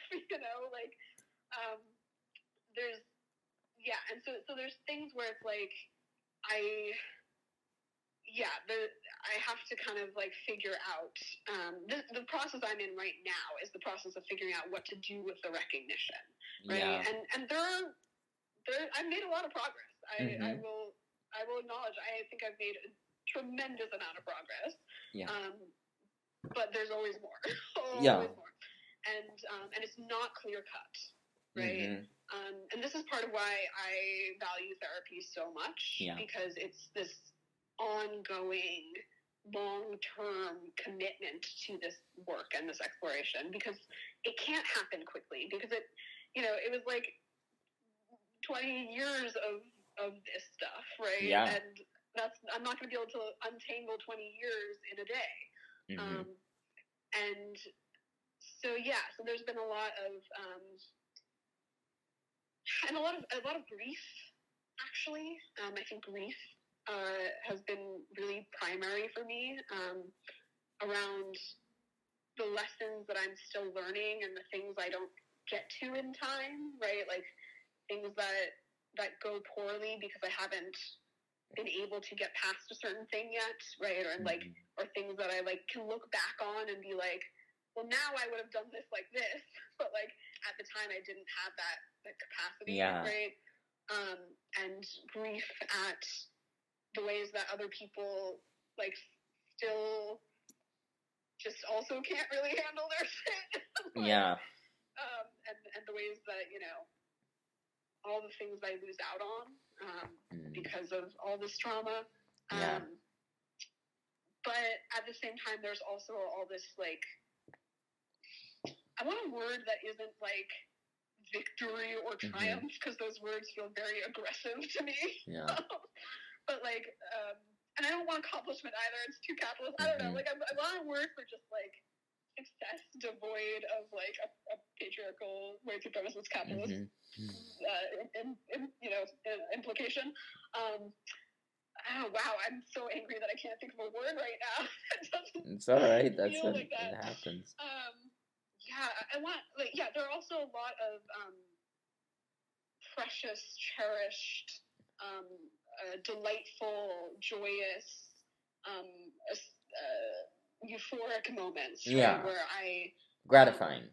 yeah, I figure something out. right, Yeah. and I connect with someone, and Mhm. I, um, and I do figure it out in time, or I, or someone we figure it out together, or um, Yeah. or I can mark the growth. Right, I can be like, huh. Wow, that thing that would have like knocked me flat a year ago did not knock knock me flat this time. Um, yeah, so there's it's both, right? And um, yeah, so I guess that would be the like those are the two steps I think of challenge is is the recognition and then what do I do with it? And then the third thing, which isn't really a step, um, and is just more of a constant, unfortunately, is just like again society, um, right? Just all the external things that I cannot control that constantly are creating obstacles. Um, but I don't have control over that, so I I try to focus on what I do have control over, um, because yeah, letting go of control has been a, a huge part of that growth for me. Yeah. Um, and I'll still bemoan it, right? I will still, Mhm. you know, be like, that's not fair. Bad Yeah. job, society. Um, but I, I'm not going to try, I'm going to try to, to focus my energy on the things I can control and let myself feel the things I can't, um, process Yeah. through the things I can't, um, but put my energy into, you know, into the things I can. Yeah, I I can certainly relate to that, and I think that's another thing that's been really great, really helpful for me with therapy is coming to that realization, and I that's what why I think therapy is so important, and it there it's such a shame that there is such stigma around it, Mhm. um, because that's like we all need to do that sometimes to like analyze what's really like I'll have I'll be having like I'll be really anxious, really upset, uh, you know, and I'll I'll be like to the point of doing something that's gonna harm me later. Like I go I, I could write an angry message to someone Right. and that's not gonna help in the long term. It's gonna make things worse. Mhm. Um, and like, so I've been working a lot on uh, being able to catch myself, like when I'm in that state and when those feelings are building, and then acknowledge that, you know, my impulse to want to write this angry message or whatever is really me trying to avoid the feel it's really me avoiding the feelings by Mhm. like doing this thing that's gonna give me like this temporary temporary feel good thing and then it's right. yeah and then it's just so much better because like i didn't understand because my therapist would tell me about like oh no you have to feel the feelings and then i thought that's what i was doing i thought that i was like Mm. oh no but but when i'm doing this I'm, it's because of the feelings so i'm feeling the Right. feelings but then i realized that no it's because it's it's i'm the feelings i'm feeling them and they get too intense and i'm doing that because they're too intense um Right. so then it's technically not feeling them but then i realized you know something that was really helpful for me um like in the same way that that podcasting is helpful like. With stuff that i want to say to the world like Mhm. when i'm having um feelings that are private like i of course i'm not gonna like publish them but like Mhm. even just pulling out my phone and recording myself like uh, doing an audio recording for like 10 minutes or whatever of me just ranting about my feelings um uh, or just getting them out essentially i started finding that was really helpful because then i'm i do this recording and i talk about my feelings and by the time i'm finished recording i've flushed out my feelings. So Yeah. so then i'm not having that impulse to like message so and so or whatever um Right. and that then yes then chaos chaos is averted. Um Yeah, I mean, this is where I'm like so glad that I'm an artist. Mhm, because I'll like write a song, you know, Yeah. and like that's what I do. That's what I do when I have a big feeling, and I I don't want to share it directly. Like I want to process it first. It's like I write a song, right? And like that, finding the ways to like yeah, to find, having channels right for for expression and for feeling are really important because like yeah, if you're just sitting in hurt, like that's not necessarily going to be helpful either, right? Yeah. Um, I think a lot of what I, I think about it, like a lot of the way I conceptualize um, feeling or feelings is that I want to feel it, but I want to keep it moving, Mm-hmm. right? Like um, I'll like I'll do like a kind of like a, a visual meditation for myself or you know sometimes for others as well this like the sense of like can you identify where in your body um, the feeling is right like yeah.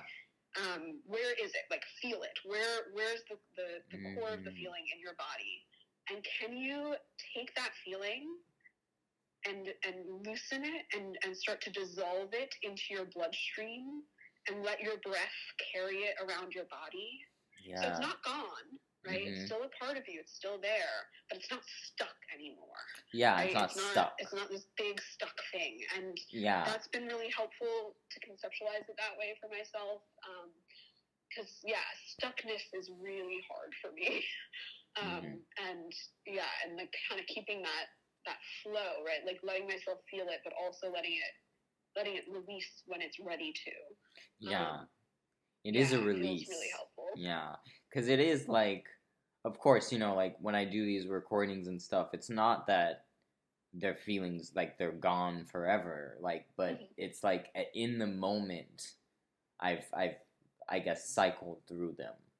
I'm like, um, and then they're there, and like, uh, you know, and then they may come back. Like if they come back in a day or two or whenever, like I could just do the same thing.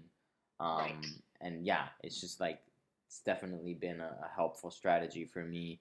Um, so I I think we might have we might have touched on this a little bit already Mhm. with with what we were talking about. Um, things that make us feel gratified, but um, my final question is exactly that. What has been the most gratifying part of this whole journey for you?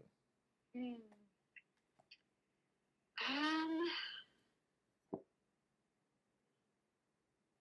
Yeah, connecting with other people, right? Um, yeah. Using the specificity of my experience to connect to other people's specificity, right? Yeah. Um, and there's so many wonderful people who I know and love who like part of how we've connected is through you know our, through our disabilities through our, our neuroqueerness through our struggles right Mhm. Um, and not necessarily in a like trauma bonding kind of way Mhm. right because i used to do a lot more of that but but now um, it's more that like we have this shared experience and this shared understanding so we can kind of like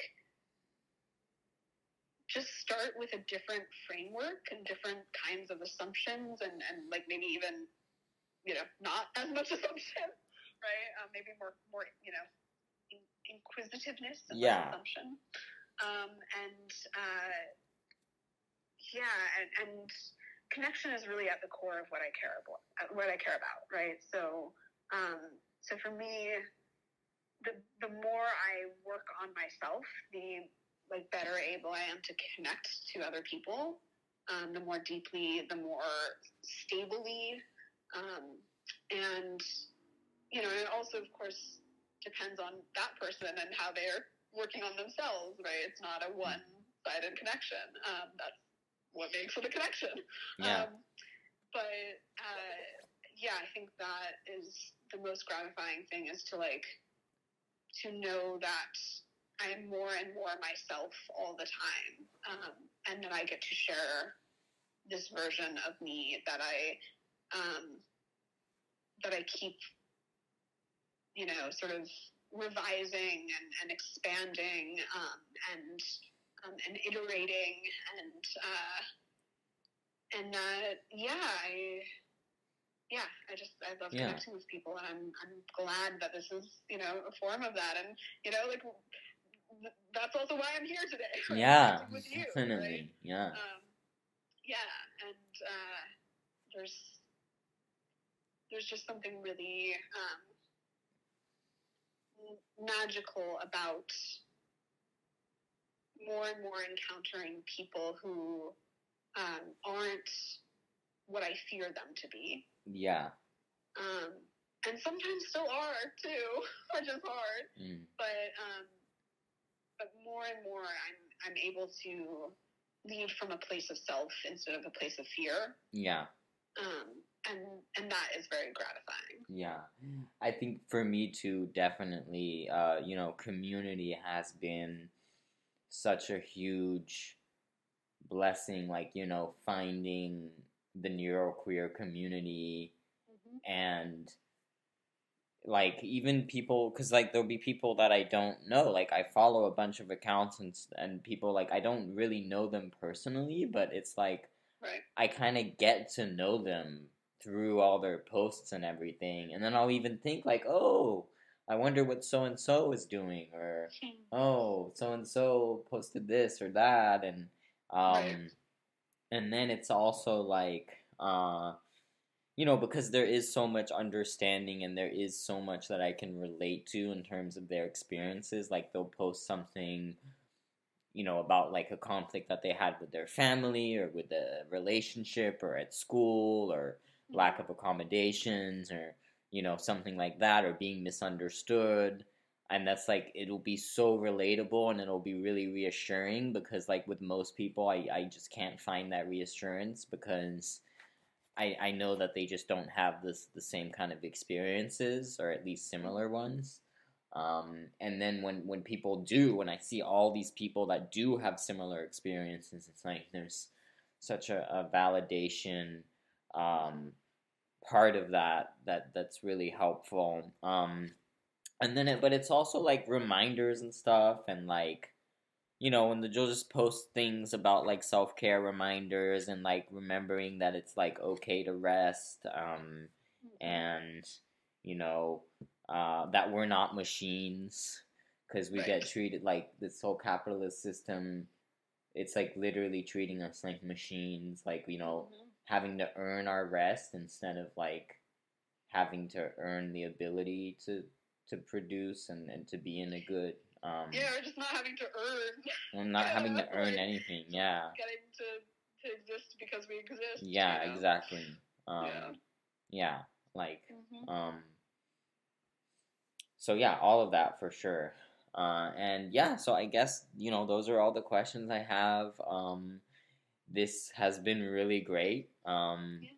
and yeah it's been a pleasure having you um on the podcast i've i've really enjoyed this conversation and i'm sure our listeners have as well um Yes, thank you so much. I also really enjoyed this, and um, yeah, it's, it's been just such a pleasure to to talk to you and get to also like you know sort of uh, connect to my neuroqueerness in a in a more public way too, Yeah. right? Because I, I do a lot of that in my interpersonal relationships, but you know I don't necessarily have a lot of like public. Uh, uh, what is the word I'm looking for? Um, vehicles. I don't know Mhm. if that's the right word, but whatever. To to express these ideas and to connect with people over these ideas. So I, I appreciate that you are doing this work um, and inviting other people into it. Yeah, of course. It's been, you know, it's been really gratifying for me as well um, to be able to talk to so many different people with, with different uh, experiences of their own and their own different flavors of neurodiversity. And uh, yeah, also like to show the world, like, you know, it's not just me, like, there are a lot of us, Right. and, and they're so, we're all so different, you know, even though we Yeah. have all these um, common struggles and stuff.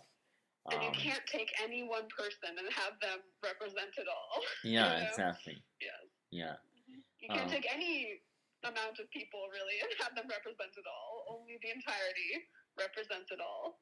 yeah, Um, yeah. um, yeah. Any, so uh, I hope uh, all you you listeners enjoyed this episode as well. Thank you for listening, um, and uh, I'll see you next time.